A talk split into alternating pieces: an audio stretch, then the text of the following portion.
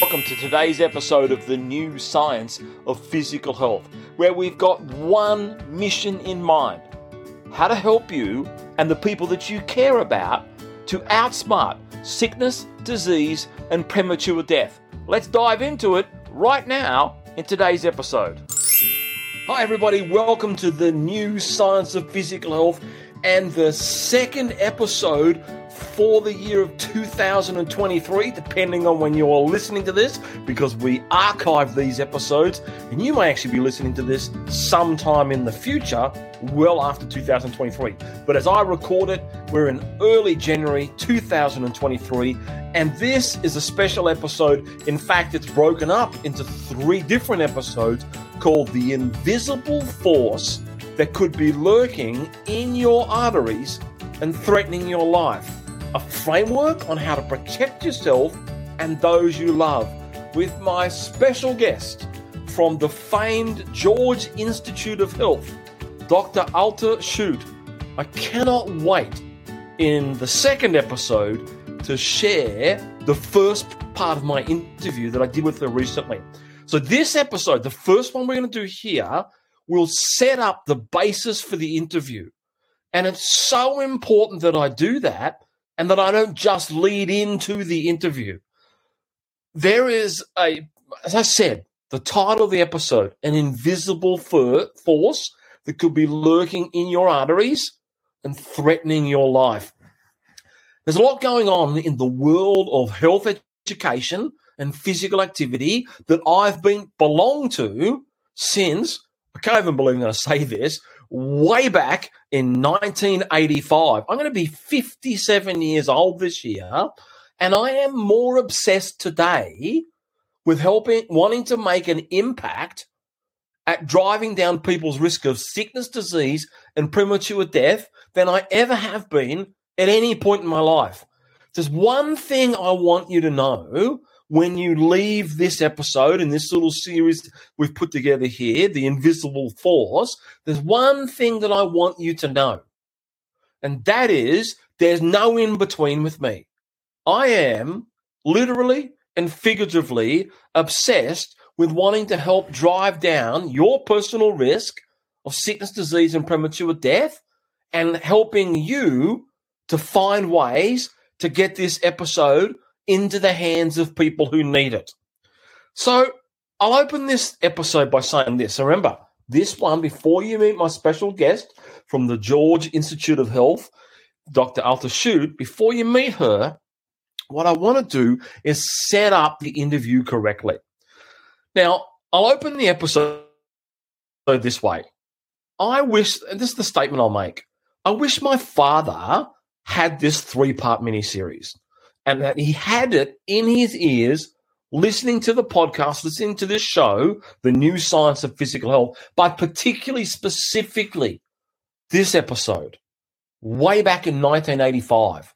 I wished he'd had this episode way back then. Now, that was my first year of university at Canberra University in Australia, and I hadn't learned what I'm about to show, share with you in this episode and the next two episodes. But 1985 was four years before his catastrophic health event. And for those of you who have followed my program regularly, you know what that catastrophic health event is. But if you're tuning in for the first time, let me do the briefest explanation of what happened to our family in 1989, the year that I turned 23 years old and the year that my father turned 46 years old. So he was 11, well, 10 years younger than I am today. Well, we grew up in a country town, so a town of about 4,000, just under 4,000 people in the state that we live in here in Australia. It's a well-known town because there's a there's a business inside the town that's a multi-billion dollar business around Australia and other countries right now. And that town is called Bega. And the, the company, the business that's well known that put our town on the map. It's a very unusual situation for a small country town. We're a dairy farming community. My father wasn't a dairy farmer, but he was a house painter, and my mum owned a shop in the local town. But the community was supported by dairy farming. And a company called Bega Cheese. If you live in Australia, you've heard of it. If you live outside of Australia, our product, apparently the product from Bega, as I understand it, I interviewed this, the chairman of the company uh, back in 2019. That's in 40 odd countries right now. Well, the interesting thing is that that's where I grew up. And this tiny country town, I think Bega cheese now is now worth some, the last time I read about it recently, somewhere around two and a half billion dollars worth of revenue. And that's what's unusual about our particular town and the place that I grew up in. This idyllic one traffic light. There's still only one traffic light in the town. One traffic light town as a young child and as a teenager in my throughout my teenage years before I left to go to university. So, my father at 46, my mum and dad on November the 1st of 1989 were looking at a house to buy a brand new house. They wanted to upgrade and move into a new home. Unfortunately, at 3 p.m. that afternoon, out of nowhere seemingly, my father had a health catastrophe. He had had a massive, sudden, like I said, out of nowhere, heart attack that had shut down his heart, the function of his heart, and caused his immediate death. My father had passed away well before the ambulance had got there. My mother and the real estate agent were trying to give my dad CPR. Do you imagine the panic of that? And in your mid 40s, and this is that's what happened to our family that day. It forever altered the destiny of my life. But I'd wished that the episode I'm about to share, I could have put in my father's ears four years before 1989, November the 1st at 3 p.m. November the 1st of 1985. And then get him to act on what you're about to hear throughout this particular three part miniseries called The Invisible Force. See, what my father didn't know is that the invisible force was lurking in his arteries. He'd never heard of it, and he'd not only threatened his life, it stole his life from us, from him and us as a family, myself, my mother, and my twin brother, when he was just 46 years old, and my, my twin brother and I were uh, 23 years old, and my mum was 45 years old. My father was about to turn 47, but he never made it. My father, the invisible force that was lurking, was hypertension, high blood pressure. I've asked literally thousands and thousands of people over the past decade, both students that I've taught, that's where the thousands of people have come from, and hundreds and hundreds of health educators and physical educators like me, why is hypertension, high blood pressure, why is it bad for you? Now, here's the interesting question. Not only was that lurking in my father's body and it ultimately contributed significantly to his death, he didn't know the, that, that what I'm about to tell you of what this invisible force can do from a damage perspective. But I, I've asked hundreds of these health educators and hundreds of physical educators from Australia, where I live, and other parts of the world where I'm connected to people through social media in my professional organizations. Almost nobody can tell me off the top of their head, just click it out like it's second nature. What is what kind of damage does high blood pressure actually do? Why is it dangerous? Let me just walk you through that very, very quickly. High blood pressure can damage something called the endothelium, which is a thin layer of cells that lines the inner surface of your blood vessels all over your body. This damage to the endothelium because of high blood pressure over time is the, as a result of chronic elevated blood pressure. When the endothelium is damaged, it can lead to a number of different problems. So it's the precursor. Now, I'm not talking about why high blood pressure actually happens. I'm talking about what it does once it has happened, like it did with my father. So here's the problems something called atherosclerosis.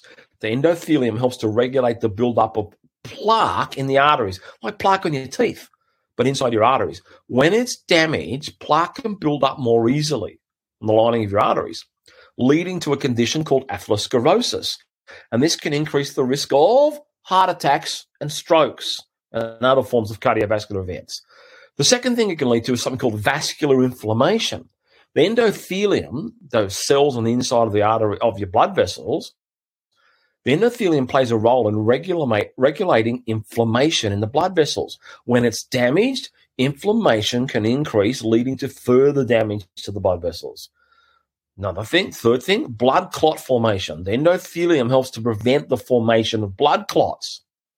So my father had high blood pressure, didn't know about it, but didn't know that it could lead to blood clots or vascular inflammation or atherosclerosis. So blood clots when it's, when it's damaged, blood clots form more, form more easily, increasing the risk of blockages in the blood vessel. That's what happened to my father.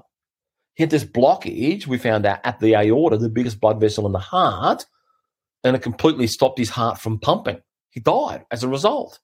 Immediately, not in some time down the track, like instantly. Overall, damage to the endothelium can increase the risk of a number of serious health problems, including heart attacks, like my dad, strokes, and other cardiovascular diseases. It's important to maintain, not important, critical to maintain healthy blood pressure and con- to control and protect your endothelium and reduce the risk of these problems. Those three things my father never knew. So why didn't he know that back then in 1989? And here's the other question. Why don't most people know it today? Like I said, I've asked thousands of students that I've taught that kind that kind of content. No idea. Hundreds and hundreds of health educators and physical educators, and they give me a general answer, but they don't know. They're not specific like that. So why didn't he know about it back then, and why do most people not know about it today? Because it's an invisible force. That's the main reason I believe as an educator. See, if you have a t- pain in your tooth, the pain doesn't go away and you actually can't live with the pain. So what do you do? What are you forced to do? Think about this. If you either ever had this or know people, if you get pain in your tooth and it, we know it never goes away, it stays there. What do you do? And if it gets bad enough, you just urgently go to the dentist to get a filling, get a tooth removed, get some uh, dental work done. What do they call the dental work that um, where they uh, where you've got lots of nerve pain? Oh, I can't remember what it's called now. I know it's a simple um, uh, root canal therapy. Like if so, you get rid of the pain by getting treated by a dentist or a uh, periodontist, or anything. that's what happens. You can't live with it. The invisible force. That's a great description, by the way of hypertension, high blood pressure, is because you don't feel pain. So if you don't feel pain, why would you do anything about it? And that is the the the um, that's the core of this episode, the introductory one, and the next few episodes. And so the real reason you don't know about it is because it's an invisible force. You don't feel pain, so you don't do anything about it. Very few people get their blood pressure tested on any regular, frequent basis. You'll hear about how you should be doing it from Dr. Schutte in the in the next episode. Because remember, this first episode sets up the interview. So people also don't know about it. That's the driving factor. But the factor behind it, from a my perspective as a teacher, as an educator, is this: because you've never been taught the correct framework. That's why my father didn't know about hypertension and the invisible force that could be lurking in his arteries and actually was that caused the end of his life or contributed significantly to the end of his life, I should say, because you've never been taught the correct framework. See, I looked for the correct education framework over the past decade or so as I thought more about this disease that took my father's life all those years ago. I look for the correct education framework that would help drive down your risk of hypertension. I realized after looking and interviewing and interviewing and PhD after PhD, the correct framework actually exists, particularly as it relates to something called the correct dose of physical activity and the correct dose of macronutrients. I'll get to that later on. But what I realized was that complex medical research wasn't being converted into a simple diagram and a simple framework that you could use and understand. Now, so what I what I did was I decided to create a frame an education framework after my 35 years of teaching health and physical education, plus my past decade of working with more than 100 PhDs in disciplines that include medicine, exercise physiology, molecular biology, public health, cardiology, vascular medicine, metabolic disease, open heart surgery, and many more. So I've either interviewed, consulted with, or worked with PhDs in all those areas and many more over the past decade to enhance my deep knowledge as an educator.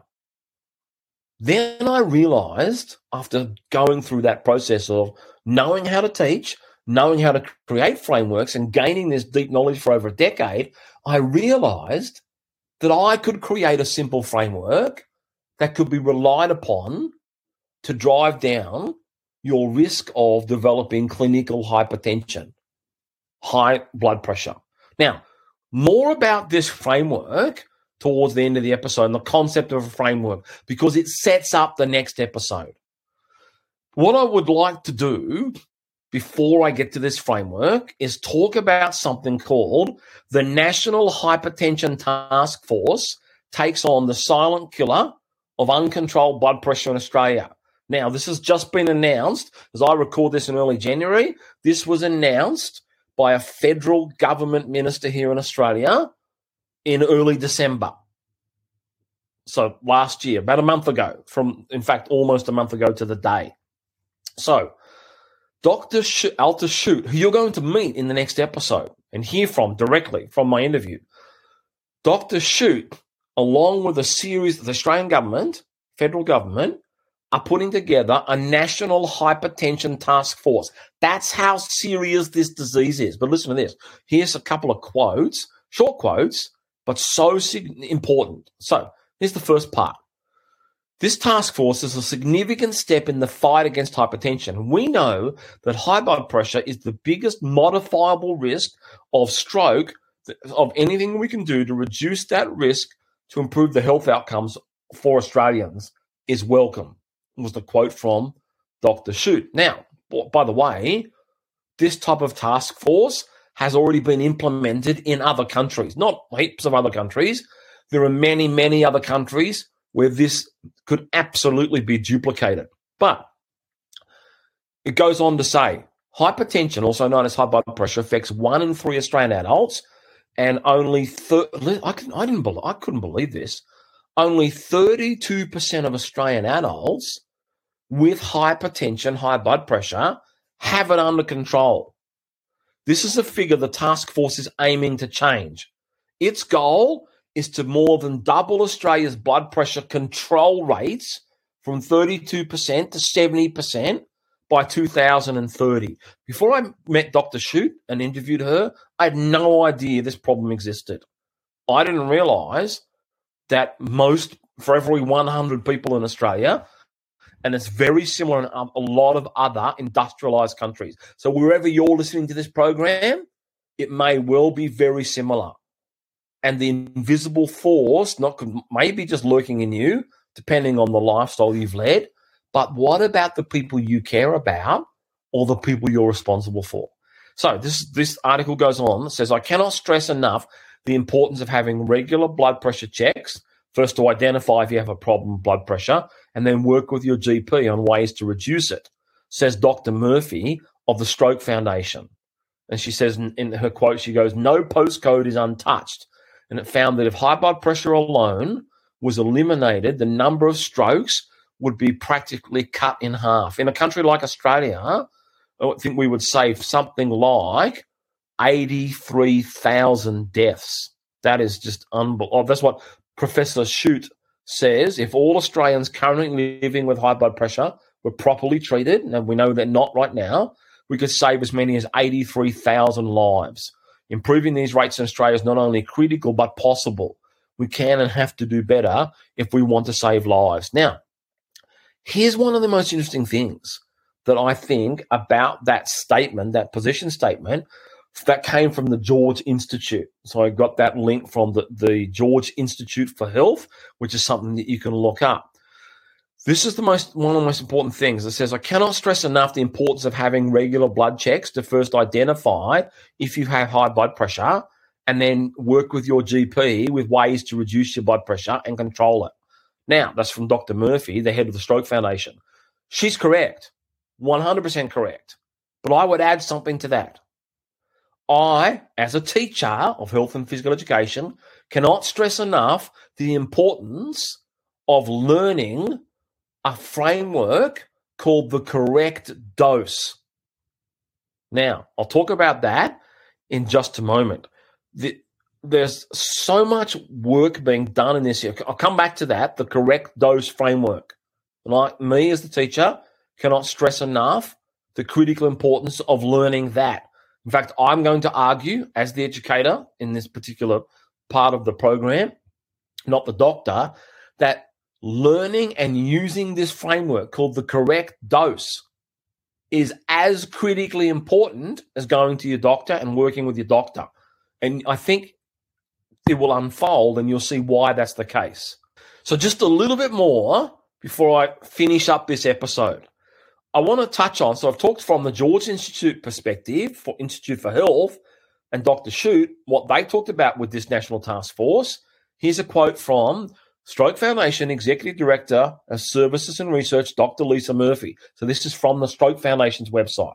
Says she's looking forward to being at the forefront of the work to address this critical national health problem. This is a significant step in the fight against hypertension, this task force. We know that high blood pressure is the biggest modifier. We said I said this before, but it's the same. It's a statement from her. Biggest modifiable risk factor in terms of lowering, driving down your risk of a catastrophic health health event. So, I'm looking at this quote from Dr. Murphy, and I'm looking at the quote from Dr. Schutte about 83,000 lives being saved. And I know that my father's was not one of those lives. So high blood pressure was a, a national crisis back in 1989 when he passed away, and it remains so today because, as I said, I love that position statement the invisible force that could be lurking in your arteries. For me, from a teaching perspective, nothing that I've said so far should be negated. And, and these two things, that, the, the, what I've just gone through with this task force, and I'm so looking forward to doing whatever I can to pump out the message of the task force as an educator. But for me as an educator, what I'm about to share with you can work right alongside that. So, my position statement that I've talked about at the start, the top of this episode, was that we don't have or have not had the correct framework in education, specifically health education, that will help people to want to fall in love with driving down their risk from hypertension. I want to say that again so it makes sense. We don't have the correct framework in health education that causes people to want to fall in love with wanting to reduce their risk of hypertension, which can cause sickness, disease, and premature death. So, what I decided to do was create a platform called Outsmart, which I think is an appropriate name and the, the, the, the premise, uh, the, the precursor to the word outsmart on my platform is called ask this question Do you want to learn to live longer? Then I then my answer to that is meet outsmart or use outsmart. So what is outsmart? I want people to be able to outsmart sickness, disease, and premature death, particularly things like obesity, diabetes, cardiovascular events, and metabolic disease. Those are the things I'm focused on with the Outsmart platform. So how do I do that? What did I order to do in order to achieve that outcome? Outsmart those diseases. And that's what my teaching platform does. How did I do that? I created six different modules. I'm not going to go through the modules right now. And inside each module are three brand new education frameworks that I formulated off my interviews with over 100 PhDs and at some different times direct work with those PhDs, actually working with them, some of them on different research projects. So, over a decade's worth of interviews with those PhDs in those disciplines I mentioned before, particularly focused around exercise physiology, medicine, vascular health, molecular biology, cardiology, open heart surgery, and also delved into working with some, an oncologist. That was amazing. An, an exercise oncologist from Penn State University, and interviewing interviewing um, Dr. Kathryn Schmitz. That's for another episode. So back to this. I decided that off each framework, a framework is a diagram. Let me. I'll explain the power of a framework in just a moment from a teaching perspective, purely from that. So each framework has a set of strategies, and each strategy has a set of tactics. So it's frameworks, strategies, and tactics. And I put them into an Outsmart book, an Outsmart classroom, and an Outsmart health lab. If you want to go and read about those, I'm not going to talk about them any more than in depth here than just that. Then there's a link in the notes to this audio program. Go and click on the link, and you'll go and be able to find out about the Outsmart platform, the Outsmart book. There's a printed version, an audio version, and an ebook. Then the Outsmart classroom, which is a whole platform for teaching, and then an Outsmart Health Lab, which provides clinically validated health technology to measure whether or not what you're learning in the classroom is actually improving your personal physical health status and having you qualified medically as being healthy. So let me get back to frameworks. Fr- I want to explain a framework. So in education, here's a framework. Math in maths, multiplication is a framework. Take the five times table. Five times one is five. Five times two is 10. Five times three is 15. Five times four is 20. So on and so on. Up to five times 12 is 60. Doesn't matter whether a child uses that framework in Sydney, Australia, my child in the seventh grade, soon to be in the eighth grade, or a child uses that in San Francisco, or a child uses that on the other side of America in New York, or a child uses it in Ontario, Canada, or in London, England, in Pretoria, South Africa in um, you know in in Oslo or in um, in Paris in France. Doesn't matter whether they use it in Auckland, New Zealand. Doesn't matter whether they use it in Manila or in the Philippines. Doesn't ma- matter whether they use it in Moscow, Russia, or Beijing, China. What happens? Think about the answer to this question I'm about to ask you. If you use the multiplication tables correctly, does everybody get the same answers if you use them correctly? The answer is yes, because because a framework explains the world around us.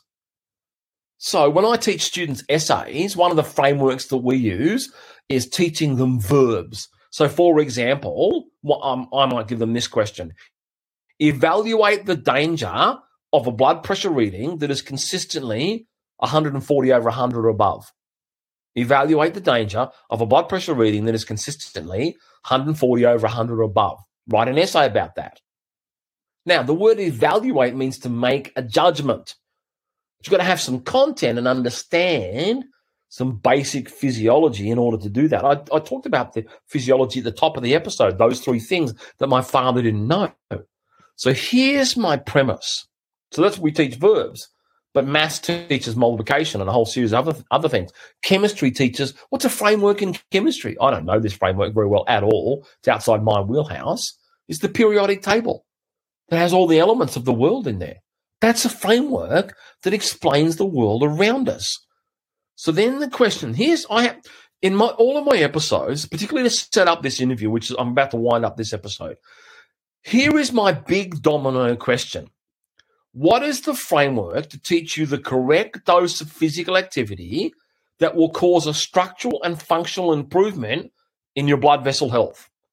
What framework can you use to make that happen 100% of the time so you get low blood pressure in almost all circumstances, apart from a few where there can be some medical problems that need to be worked on through medication? By the way, my work is education work. A doctor's work is medicine. Don't ever take education work to circumvent medicine. That's my opinion.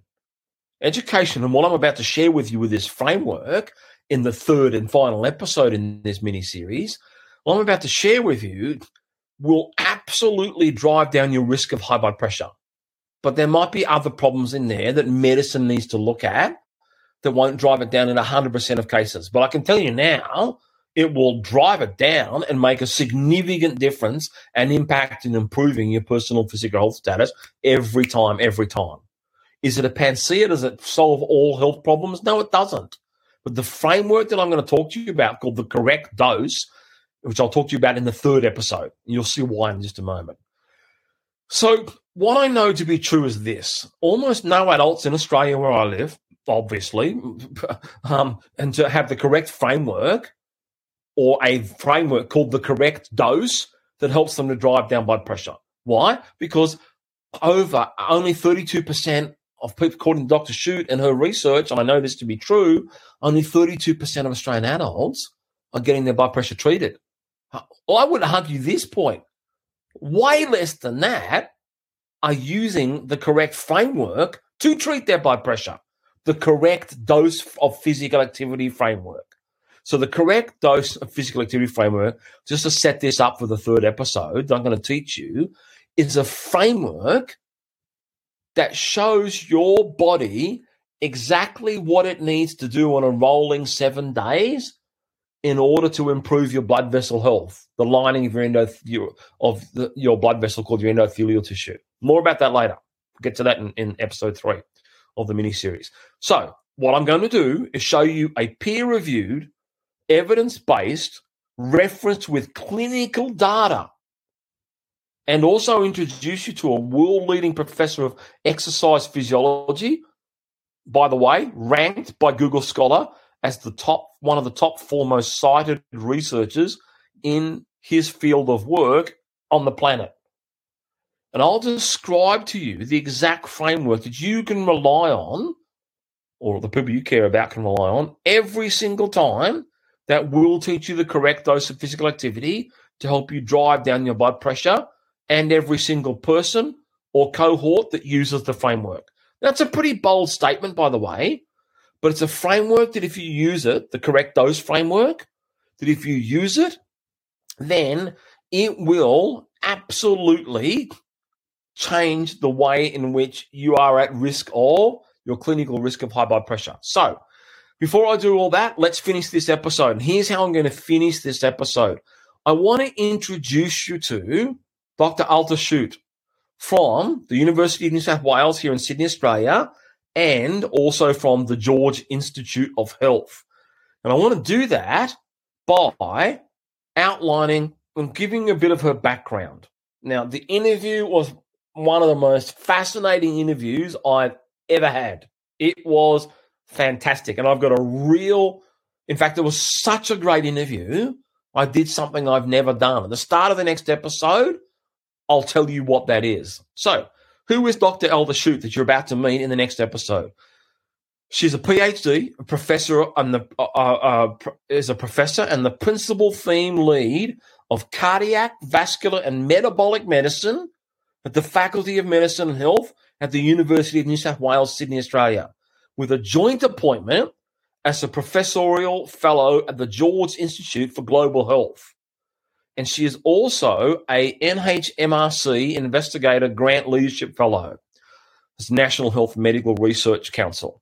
She has extensive experience in working in clinical population-based studies with a focus on raised blood pressure, hypertension, and cardiovascular disease. She has been the chief investigator of several multidisciplinary studies and published, listen to this, greater than 400 papers in the field of blood pressure and cardiovascular disease and supervised over 85 postgraduate students. This lady is an expert. I was beyond excited about interviewing her and sharing this interview with this with my audience. She is involved in numerous international consortia such as the Global Burden of Disease Study from Washington DC, the NCD Risk Factor Collaboration in London. I don't know how someone gets the amount of time to do this the May Measurement Month initiative of the International Society of Hypertension and was one of 20 invited authors to join the Lancet Commission of Hypertension. She is the senior author of the 2020 International Society of Hypertension and Global Hypertension Guidelines. She's been acknowledged for her work as a winner of the Distinguished Woman Scientist in Natural Engineering and Life Sciences Award presented by the South African Department of Science and Technology unbelievable. So originally, Dr. Schutte is from South Africa. She talks about that in my interview. And she also serves as the associate editor of, I can't believe she does all these things, of hypertension and the European Journal of Preventative Cardiology, and is on the editorial board of cardiovascular journals such as the Journal of Hypertension, Hypertension Research, Journal of Clinical Hypertension, Journal of Human Hypertension, Current Hypertension Reports on BMC Medicine. She's a board member of the Australian Cardiovascular Alliance for the Fellowship of the European Society of Cardiology, the International Society of Hypertension, and the Royal Society of South Africa, and the past president of the Southern African Hypertension Society and past president of the International Society of Hypertension.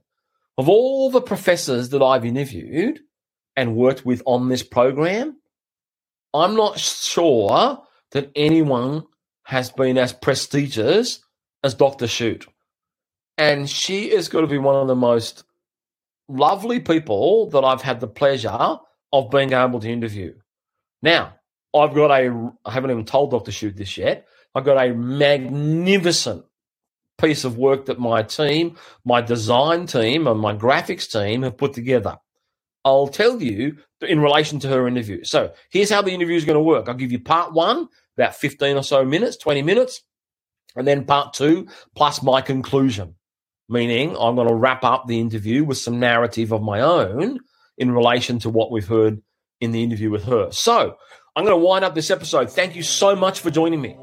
Now, if you're ready, or when you are ready, go and click on the link that takes you directly to part two of the interview. And at the top of part two, I'm going to tell you about this incredibly, this in fact, this special t- thing with the interview that my team and I decided to do that we've never done with any other interview with any other professor. All right, that's waiting for you at the start of episode two, which is part one we're going to almost take a couple of minutes, then we'll be straight into the interview with Dr. Schutte. Thanks, everybody. Bye for now. Can't wait. I want to share this with tens of thousands of people. Professor Dr. Alta Schutte coming to you in the next episode. Bye for now.